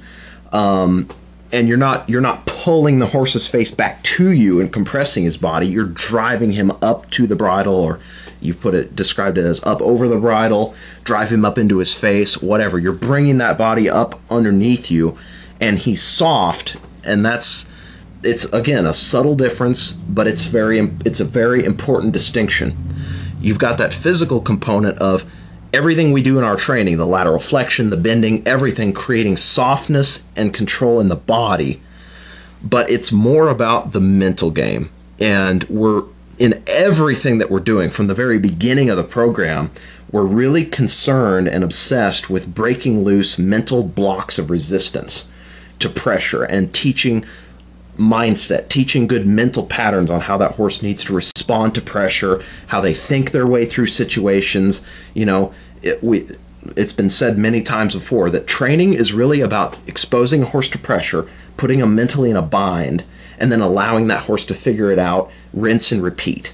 And you continually build their confidence in stages as you go as you go forward. And it, it's all a mental process of teaching that horse to not immediately resist, immediately overreact when you expose them to that pressure. It's about teaching mental, as we call it, mental softness and pliability and and the horse accepting what you're doing and staying relaxed rather than getting stiff, getting worried, overreacting. And it's a huge component of what we do from day 1 pretty much. And so, you know, a lot of people you know they they are after the feel they're after the look you know the horse is putting its head down which that's really not collection but that's sort of the byproduct of it is that right. the horse is in frame they look good going around they they you know everyone's obsessed with getting that look but no one is playing the mental game right and it really the look is like when we go and you know loping around softening a horse up or taking hold of his face basically are we worried about getting that neck down and getting him off the bridle? No, that's the last thing on our mind. Like you said, we're, all, we're working on softening up and exposing the mental resistance and working through that. A horse that droops their old neck down and they're so, they're you pick up on them and it's like melted butter in your hands. That all that is a byproduct of someone that's gone through the work, put in the effort, and remove those blocks of resistance in their mind and has a now willing horse who has good mental pattern. The, the horse has developed good mental patterns. The horse is relaxed. They're not scared, you know, that, you know, you pick up and you feel some heaviness or resistance and you're going to knock them off of it with the reins. They're, they're relaxed and they're confident in you taking a hold of them. It's, it's just a, it's all mental. I don't even know how, how much more we can stress this, but it almost seem like a broken record in a way. This is the third podcast, and how much of this have we talked about already? Just about handling pressure, setting them up for success by creating mental habits when they're young. I mean, it, it's just such an important topic that comes up in everything. Absolutely. And the reason we're hammering on this yet again is because we finally, finally have the first video, like actual legit video for the Project Horse series, is going to Yes. is going to finally debut this week. It's been- Hallelujah. we've had a hell of a time getting this thing together. it was a lot more difficult project than we anticipated, to say the least. But we are finally going to get video up this week, and uh, we're actually going to work more on the voice aspect of it tonight, as a matter of fact. But when people see these horses, and especially Tangle, and when we start, like in our next podcast and in the videos, we're going to be talking about transitions and all these other things that we're doing to kind of iron out these rough mental patches where the horse, as soon as you go to pick them up, bend them around, take a hold of them, do things with them, uh, or challenge them in any way, that they react negatively. They they get they get stiff. They get defensive.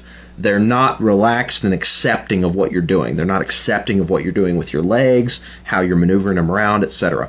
People are going to see that, and they're going to see you taking a hold of the horse's face, and have the wrong conclusion, no fault of theirs, by the way, that you're all about getting this horse's head in the correct position. And when Tangle tries to climb up out of the bridle, or any of our horses we document in this series for that matter, you know, they get a little bit stiff. They start to climb up out of the bridle because they don't like what we're doing with our legs, however we're maneuvering them, etc. We start doing that stuff. People see us, see that. They see us having contact with the horse's mouth, and they're thinking, "Well, he's just trying to pull the head down." You know, he's just trying to to get this horse's head down, and that is absolutely the last thing on our minds. You know, we've got to have contact there, trying to drive the horse up to the bridle and get him soft. But ultimately, we're playing a mind game of how is this horse going to handle pressure, and trying to get them to accept what we're doing there. And yes, exactly. I just wanted to jump in real quick while it was fresh in my mind before I forget it, which I will.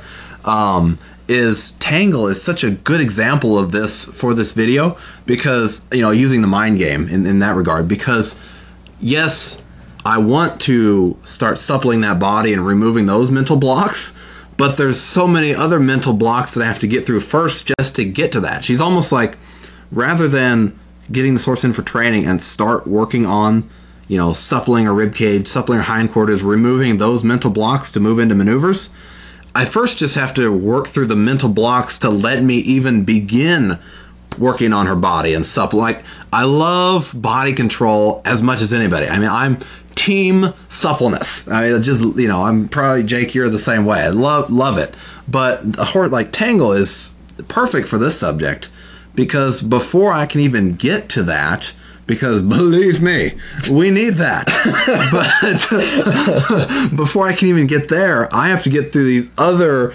She's, she's like defenses on the beach. Like I've got to get through the water defenses first before I can get on land and start moving through those defenses. If that makes sense. Exactly. And that's it's again, it's a very subtle difference. People might be like, "Well, that's completely irrelevant." But no, it the the philosophy, the outlook from our perspective, there's a huge difference between going for getting the maneuver done and how things look versus teaching that horse to be mentally accepting and relaxed about what we're asking and that pressure that we're applying. Teaching those response patterns in the horse and making them relaxed and confident. And like you've always said, and the, the saying holds true, a horse is never going to be truly soft until they're relaxed. And so much of our program is yes, even if we are maneuvering their hindquarters around, taking a hold of them, softening their rib cage, etc., you know, it's not about the body control or the maneuvers per se. It's about them accepting that pressure and being relaxed about it. And that's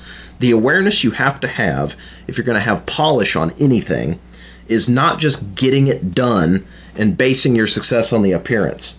It's is this horse relaxed and confident about what I'm doing? Not just can I get them in this position and get them to look like this right now? And that's it's again, it's a subtle thing. Maybe this maybe I didn't frame it the right way. Maybe this isn't an effective uh, you know, way to discuss it. I don't know. I hope those of you out there listening can kind of understand where we're going with this. Because, like I said, it perfectly dovetails into a lot of our ideas about transitions. You know, softening the horse down, making dramatic transitions in speed, driving them up to the bridle, keeping that body collected and together, staying relaxed. That's what we're after. But it's it's you know less about the look. It's somewhat about the feel but the look and the feel is just a byproduct of them mentally being soft and accepting and relaxed about what we're doing. Right, right. And just for context too, I want to, you know, make sure it's very clear that what we're talking about isn't some witch's brew. This is, you know, wonderland like if you if you do everything perfectly and get their bodies super soft and supple and, you know, do some sort of you know voodoo with their mind. No, everything is perfect. It no, absolutely is ugly at times. Exactly. They're, they're, you're gonna go through rough patches or ugliness or whatever. You're gonna you're gonna push the horse and you're gonna do things that you can't prepare fully for. And the horse is going to be pushed out of the comfort zone, and things are going to fall apart a little bit.